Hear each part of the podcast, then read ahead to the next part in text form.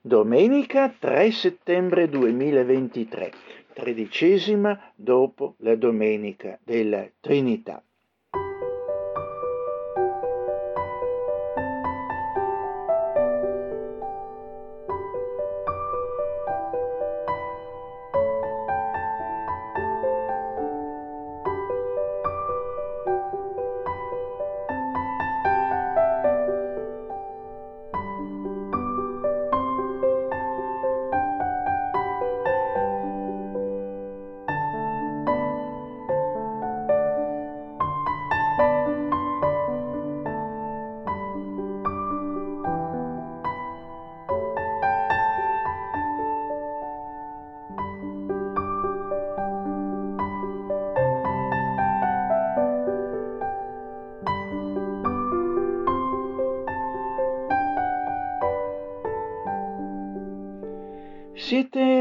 Pessimisti sul futuro del cristianesimo? Di fronte al sensibile declino contemporaneo della partecipazione alle attività delle chiese, all'impermeabilità di molti al messaggio cristiano e all'apostasia strisciante nelle organizzazioni ecclesiastiche, l'immobilismo e il disfattismo sembra prevalere fra i credenti. Ma a che serve darsi da fare? dicono alcuni. Tanto la parola di Dio però è ottimista, ci sfida e continua a dirci grazie siano rese a Dio che sempre ci conduce in trionfo in Cristo. Che cosa vogliono dire eh, queste parole, questo testo biblico e perché rimane rilevante? Ebbene, questo è ciò che esamineremo oggi. Prima della riflessione biblica, però, in forma responsoriale, ascoltiamo il Salmo 105. Vi invito a unire la vostra voce al ritornello, che verrà ripetuto alcune volte. Dopodiché pregheremo il Signore a che il suo Santo Spirito renda efficace per noi la lettura e la predicazione della sua parola.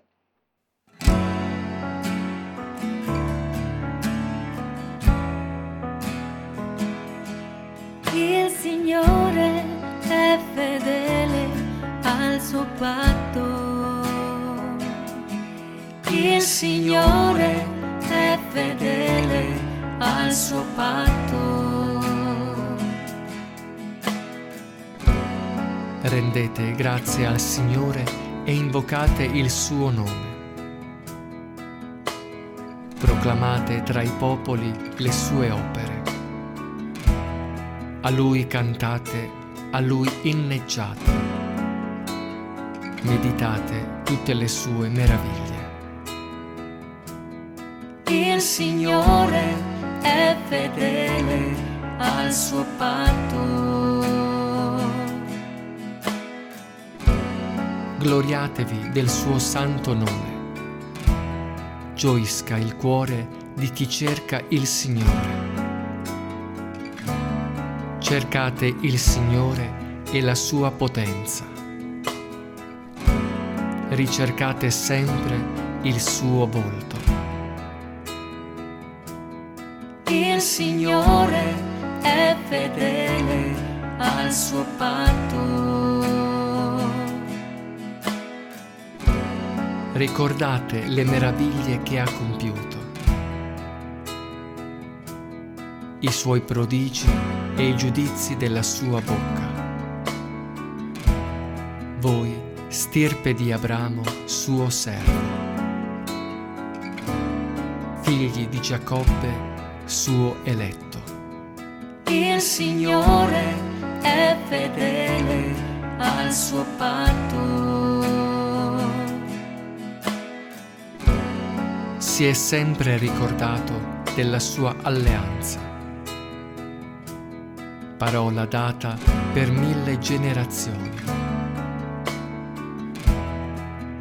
Dell'alleanza stabilita con Abramo e del suo giuramento a Isacco.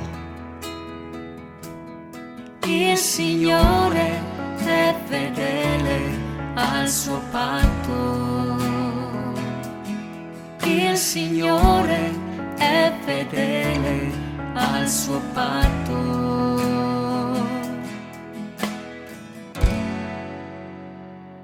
Preghiamo. Eterno Dio e Padre del Signore nostro Gesù Cristo, donaci il tuo Santo Spirito che scriva nei nostri cuori la parola predicata. Eh, possiamo noi riceverlo e crederlo ed esserne rallegrati e confortati nell'eternità. Glorifica la tua parola quindi nei nostri cuori e rendila così luminosa e calda affinché noi possiamo trovarne piacere attraverso il tuo Santo Spirito, ispira in noi giusti pensieri, giuste parole e giuste opere. Con la tua potenza realizza la parola nella nostra vita, per amore di Gesù Cristo, tuo Figlio, nostro Signore. Amen.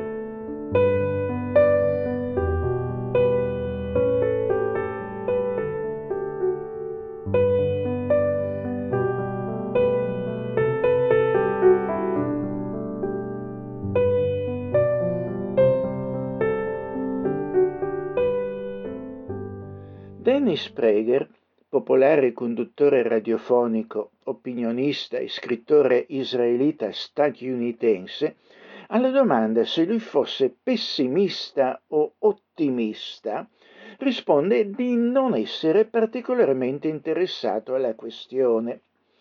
E questo perché entrambe le cose conducono all'inazione, a non far nulla perché darsi da fare per ciò che è bene, infatti, se finirà comunque tutto male, perché poi darsi da fare se finirà tutto bene, tanto tutto si aggiusterà lo stesso. La sua risposta quindi è non ti preoccupare, tu datti comunque da fare in ogni caso, lotta, questo è l'unico nostro dovere. È vero, solo questo indubbiamente è da persone responsabili. Non so se lui vedesse la questione in particolare dal punto di vista della fede, ma dalla prospettiva biblica cristiana il credente si impegna fiduciosamente a compiere ciò che è buono secondo la volontà rivelata di Dio, lasciandone poi i risultati a Dio stesso sapendo che in ogni caso i propri sforzi, il proprio contributo all'opera di Dio non saranno mai vani, non andranno mai sprecati. Come è scritto, perciò, fratelli miei carissimi, state saldi, incrollabili, abbondanti sempre nell'opera del Signore, sapendo che la vostra fatica non è vana nel Signore. Questo in 1 Corinzi 15, 58. Perché questo? Perché Dio, in ogni caso, trionferà sul male, nonostante ogni apparenza del contrario. Se si parla di ottimismo o pessimismo, quindi si tratta certamente di ottimismo in Dio, perché Dio sempre trionferà e lui ci chiama ad essere coinvolti, a condividere a partecipare a questo suo trionfo ultimo, lasciando che questo determini il nostro agire, il nostro darci da fare, le nostre lotte, fin da oggi, perché la sua vittoria non è riservata solo ad un futuro più o meno lontano. Vero, con Dio, onnipotente, siamo destinati a trionfare. Chiamatelo pure ottimista questo se volete, ma che cosa vuol dire? Ebbene, un testo dell'Apostolo Paolo ci dice espressamente che Dio, ci fa partecipare al suo trionfo in Cristo. Nella sua seconda epistola egli afferma Ma grazie siano rese a Dio che sempre ci conduce in trionfo in Cristo e che per mezzo nostro spande dappertutto il profumo della sua conoscenza, poiché noi siamo dinanzi a Dio il profumo di Cristo, fra quelli che sono sulla via della salvezza e fra quelli che sono sulla via della perdizione. A questi un odore di morte che conduce a morte, a quelli un odore di vita che conduce a vita. E chi è sufficiente a queste cose? Seconda Corinzi, capitolo 2, versetti da 14 al 16.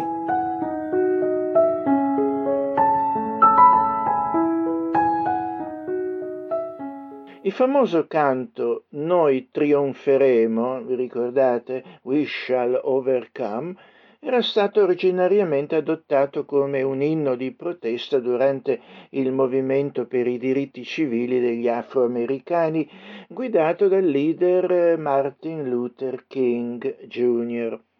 Tuttavia, questo canto aveva radici ben più antiche. Era stato infatti adattato da un canto gospel del XIX secolo intitolato I'll Overcome Someday, un giorno trionferò. Nel corso degli anni era diventato un simbolo della lotta per i diritti civili, dell'uguaglianza e un potente stimolo a non darsi per vinti, ma a persistere, a lottare con fiducia. This world is one great battlefield with forces all arrayed. If in my heart I do not yield, I'll overcome someday. I'll overcome someday. I'll overcome someday. If in my heart I do not yield, I'll overcome someday. Both seen and unseen powers join to drive my soul astray. God's word, a sword of mine, I'll overcome someday. I'll overcome someday. I'll overcome someday. But with God's word, a sword of mine, I'll overcome someday. A thousand snares are set for me, and mountains in my way.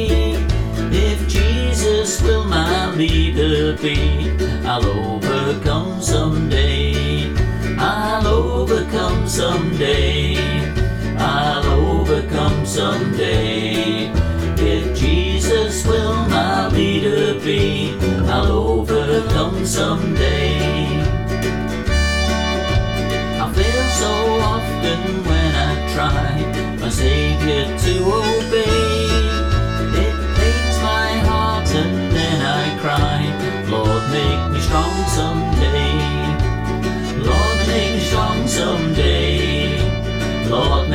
Strong someday. It pains my heart and then I cry, Lord, make me strong someday. My mind is not to do the wrong, but walk the narrow way. I'm praying as I journey on to overcome someday. To overcome someday. Overcome someday. I'm praying that as I journey on to overcome someday. Though many a time no signs appear of answer when I pray, my Jesus says I need not fear. He'll make it plain someday. I'll be like Him someday. Be like Him someday. My Jesus says I need not fear. I'll be like Him someday. E cosa ci vuole dire l'Apostolo quando ci parla di Dio che sempre ci conduce in trionfo con Cristo.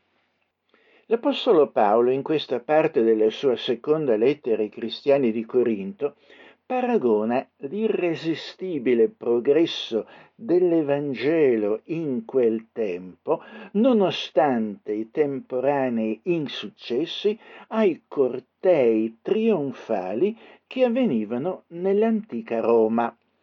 Quando un leader militare tornava vittorioso nella capitale dopo aver conquistato per l'impero un nuovo territorio e assoggettato i suoi abitanti. Questo accostamento potrebbe essere piuttosto discutibile oggi, ma l'Apostolo ne fa un'interpretazione spirituale. Cristo è il conquistatore e noi condividiamo un trionfo che non è nostro, il suo trionfo. Certo, inevitabile, travolgente. Paolo parla di essere condotto nel corteo del trionfo di Cristo e poi prosegue parlando di essere il dolce profumo di Cristo, un profumo che per alcuni è un profumo di morte e altri, per altri un profumo di vita. Che cosa intende con questo? Beh, il significato di questo si collega sempre agli antichi cortei trionfali di Roma. L'onore più alto che poteva essere conferito infatti a un generale romano vittorioso era il trionfo. Prima di poterlo vincere doveva soddisfare determinate condizioni. Doveva essere il comandante in capo sul campo, la campagna doveva essere completamente terminata, la regione pacificata e le truppe vittoriose riportate a casa. Almeno 5.000 dei nemici dovevano essere caduti in uno scontro. Bisognava ottenere un'estensione positiva del territorio e non semplicemente rimediare ad un disastro o respingere un attacco e la vittoria doveva essere stata ottenuta su un nemico straniero e non in una guerra civile. In un vero e proprio trionfo, il corteo del generale vittorioso marciava per le strade di Roma fino al Campidoglio nel seguente ordine. Prima venivano i funzionari statali e il Senato, poi venivano i trombettieri, poi venivano trasportate le spoglie, il bottino di guerra, sottratte alle terre conquistate. Ad esempio, quando Tito conquista Gerusalemme, il candelabro a sette bracci, la tavola d'oro dei pani della presentazione e le trombe d'oro che erano state usate per il Tempio eh, sarebbero state portate in trionfo come spoglia, come bottino di guerra per le strade di Roma. Poi arrivarono, arrivavano le immagini delle terre conquistate i modelli delle cittadelle e delle navi conquistate. Seguiva il toro bianco per il sacrificio che sarebbe stato compiuto come ringraziamento agli dei. Poi camminavano i miserabili prigionieri, i principi nemici, i capi, i generali in catene, che presto sarebbero stati gettati in prigione e con ogni probabilità quasi immediatamente giustiziati. Poi venivano i littori, ufficiali giudiziari minori che portavano le loro verghe, simbolo del potere di Roma, seguiti dai musicisti con le loro cetre. Poi venivano i sacerdoti che dondolavano i loro incensieri su cui bruciava l'incenso dal dolce odore.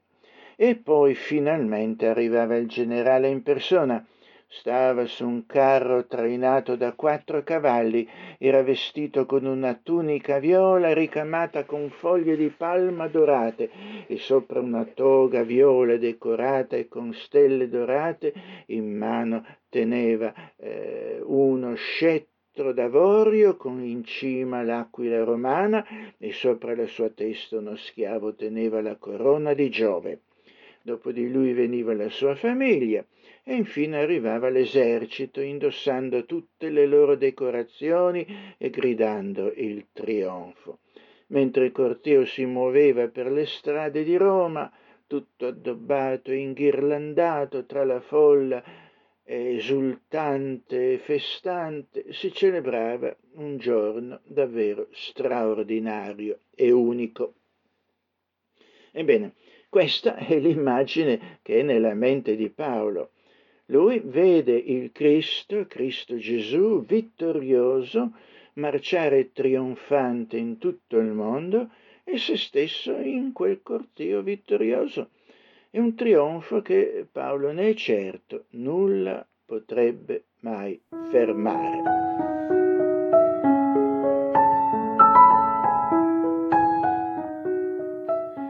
Abbiamo visto come in quella processione trionfale c'erano i sacerdoti che dondolavano gli incensieri pieni di incenso.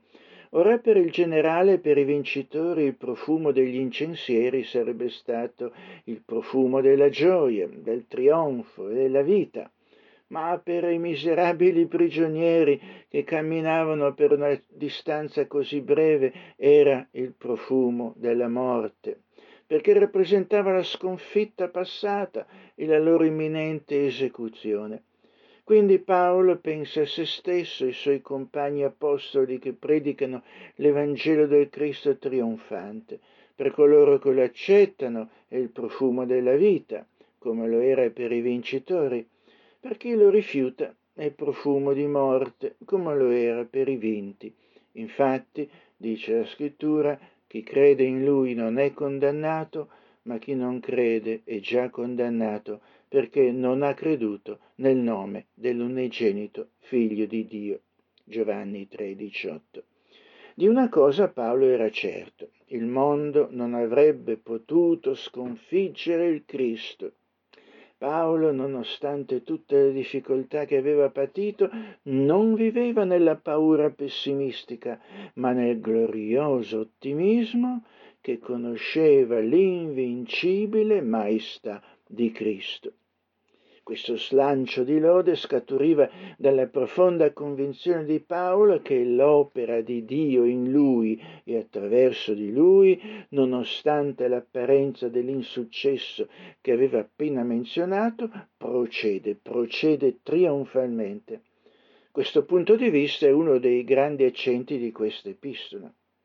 Gesù, Gesù Cristo continua senza eccezione a progredire nella sua opera sta costruendo il suo inarrestabile movimento, la sua Chiesa e le porte dell'inferno, dice la scrittura, non potranno mai prevalere contro di essa.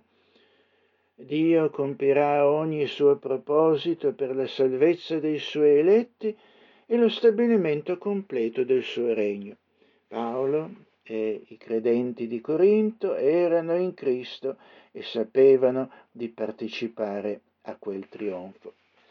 Paolo paragona lo spargimento di incenso profumato, mentre il trionfo procedeva per le strade di Roma, a Dio, che diffondeva la conoscenza di se stesso attraverso gli apostoli. La metafora qui è indubbiamente allo stesso tempo trionfante e antitrionfante. E, e, mentre Dio guida i suoi servitori come prigionieri di guerra in una parata vittoriosa che Dio diffonde ovunque la conoscenza di Cristo attraverso di loro. Mentre in tali cortei vittoriosi i prigionieri sarebbero abbattuti e amareggiati dalle labbra di questo prigioniero, esce solo il ringraziamento a Dio, il suo carceriere, diciamo così. Qui viene riproposto il tema del potere debole che pervade tutta la lettera che Paolo sta scrivendo. Anche Paolo paragona gli apostoli all'aroma dell'incenso.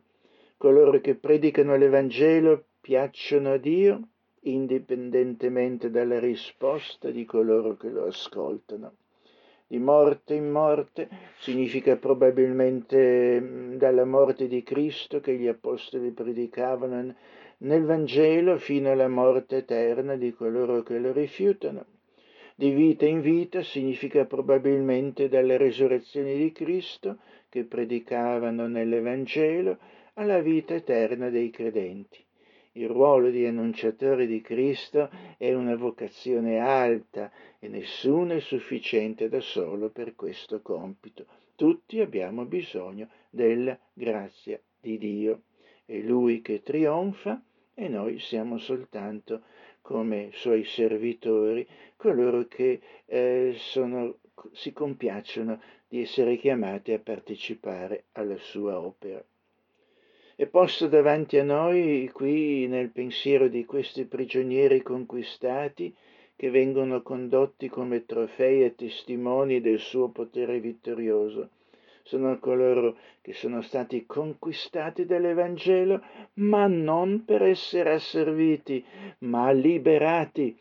Pochi o tanti che siano, essi sono coloro a cui Dio dall'eternità ha accordato la grazia della salvezza e ci arriveranno. Questa idea è suggerita da entrambe le metà del nostro versetto sia l'emblema dell'Apostolo che marcia nel cortio trionfale, sia l'emblema dell'Apostolo che emette dal suo cuore ardente l'odore fragrante e visibile dell'incenso che ascende al cielo, tutto questo trasmette la stessa idea, vale a dire che il grande scopo di Gesù Cristo nel conquistare persone per se stesso e nel legarle alle ruote del suo carro e che da essi possa uscire la testimonianza della sua potenza e la conoscenza del suo nome.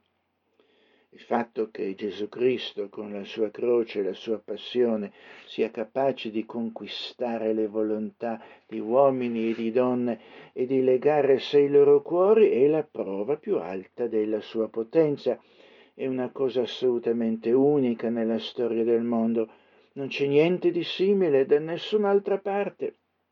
Attaccamento appassionato che Gesù, che alcuni pensano sia era soltanto una figura minore della Galilea, riesce a suscitare nei cuori di uomini, donne e bambini a, di tutti questi secoli, dei secoli che sono passati dalla sua morte, Ebbene, tutto questo è una cosa inaudita, senza precedenti, della quale si potrebbe pensare ma com'è possibile?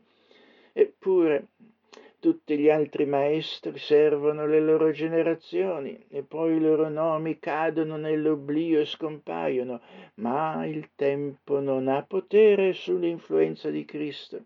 Il legame che ci lega secoli dopo la sua morte è identico in qualità è in grado ed è spesso molto più profondo e più forte del legame che univa a lui coloro che lo avevano visto. È un fatto unico nella storia del mondo che da Cristo di Nazareth si irradi attraverso tutti i tempi la forza spirituale che si impadronisce assolutamente di creature umane, le libera e ne fa suoi organi e strumenti.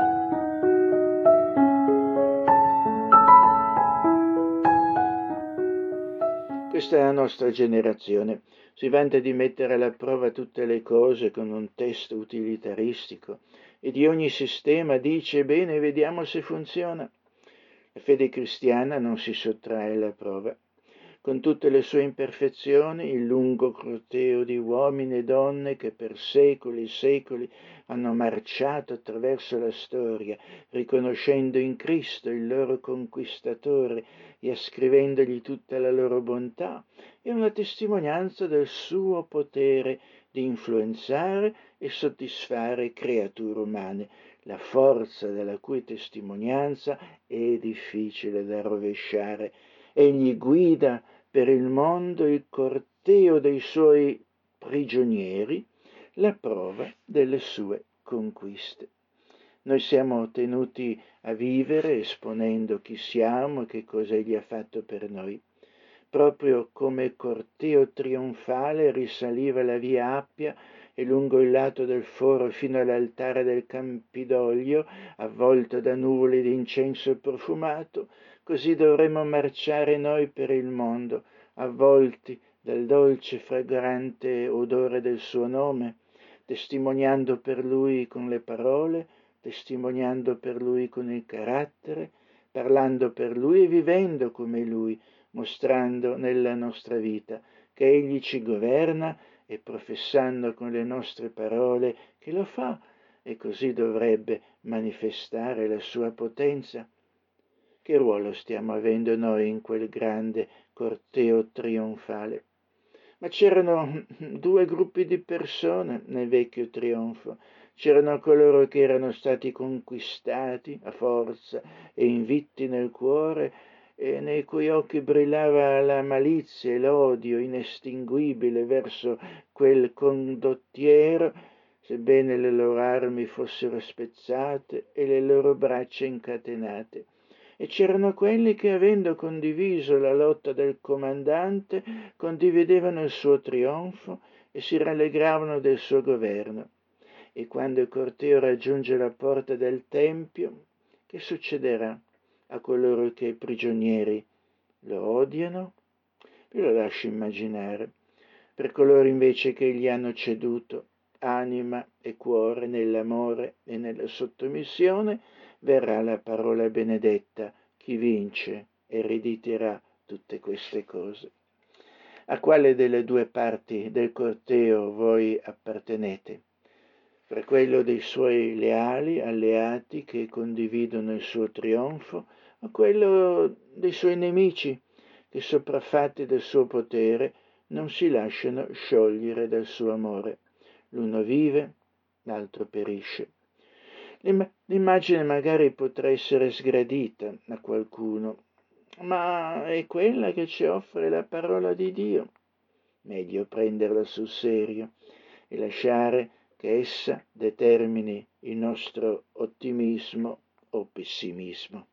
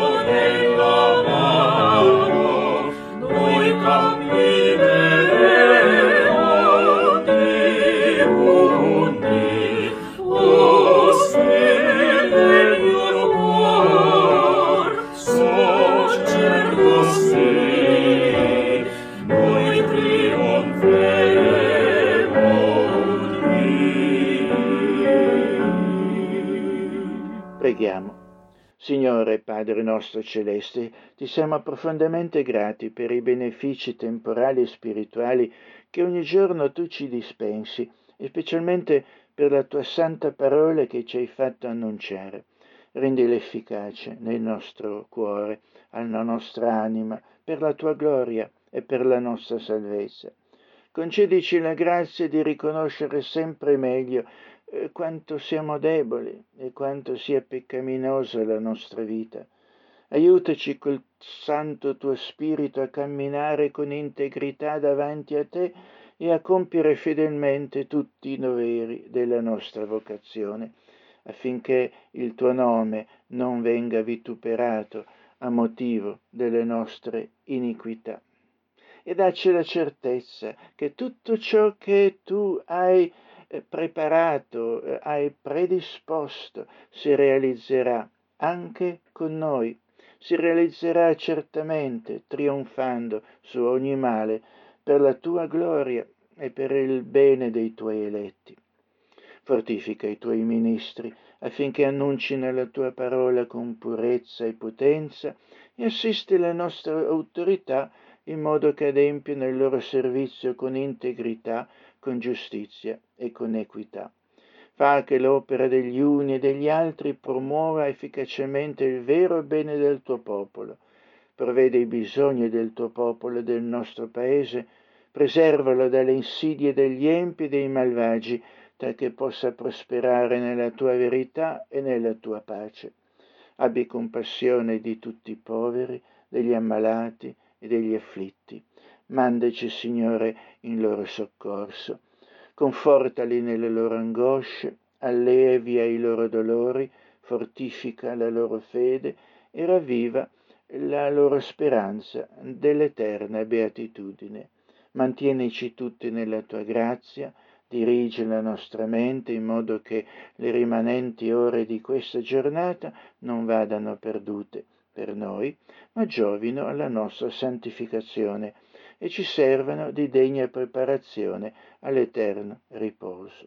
Esaudisci, Signore, queste nostre preghiere nel nome di Gesù Cristo, nostro benedetto Salvatore. Amen. Padre nostro che sei nei cieli, sia santificato il tuo nome, venga il tuo regno, sia fatta la tua volontà in terra come in cielo.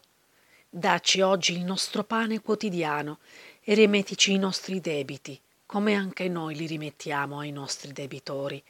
E non esporci alla tentazione, ma liberaci dal maligno, poiché tuo è il regno, la potenza e la gloria in sempiterno. Amen. Signore Dio, ci rallegriamo della tua grandezza e potenza, della tua gentilezza e amore, della tua misericordia e giustizia delle certe promesse che i tuoi propositi verranno a sicuro compimento. Consentici, tramite il tuo spirito, di onorarti nei nostri pensieri, parole e azioni e di servirti in ogni aspetto della nostra vita. Per Gesù Cristo, nostro Signore. Amen.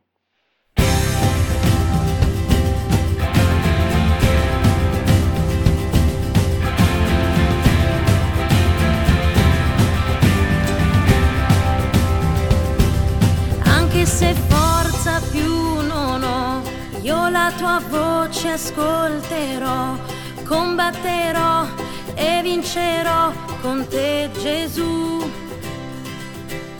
Tu sei risorto mio Signore ed il mio cuore arde per te, più non cadrò ma guarderò verso di te.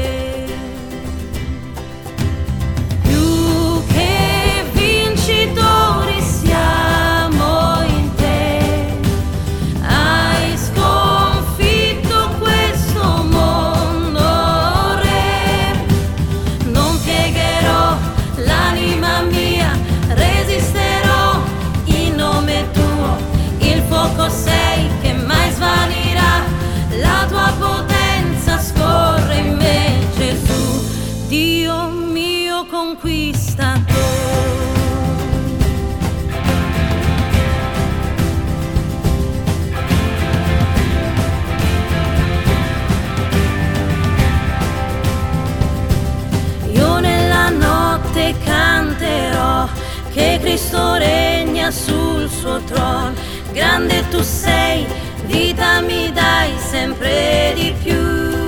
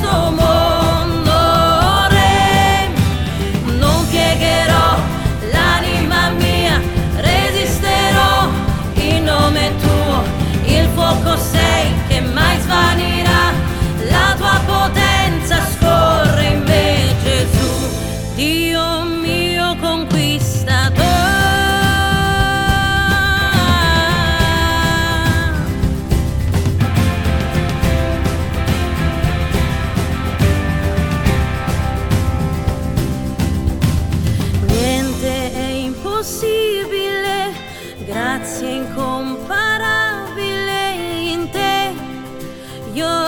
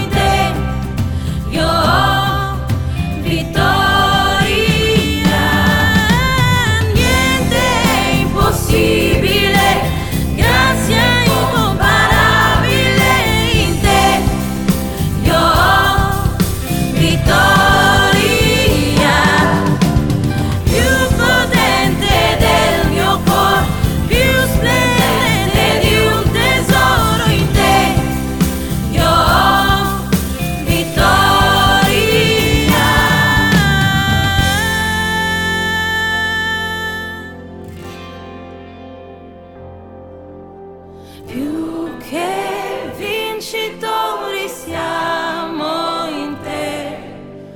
Hai sconfitto questo mondo, Re. Non piegherò l'anima mia, resisterò in nome tuo.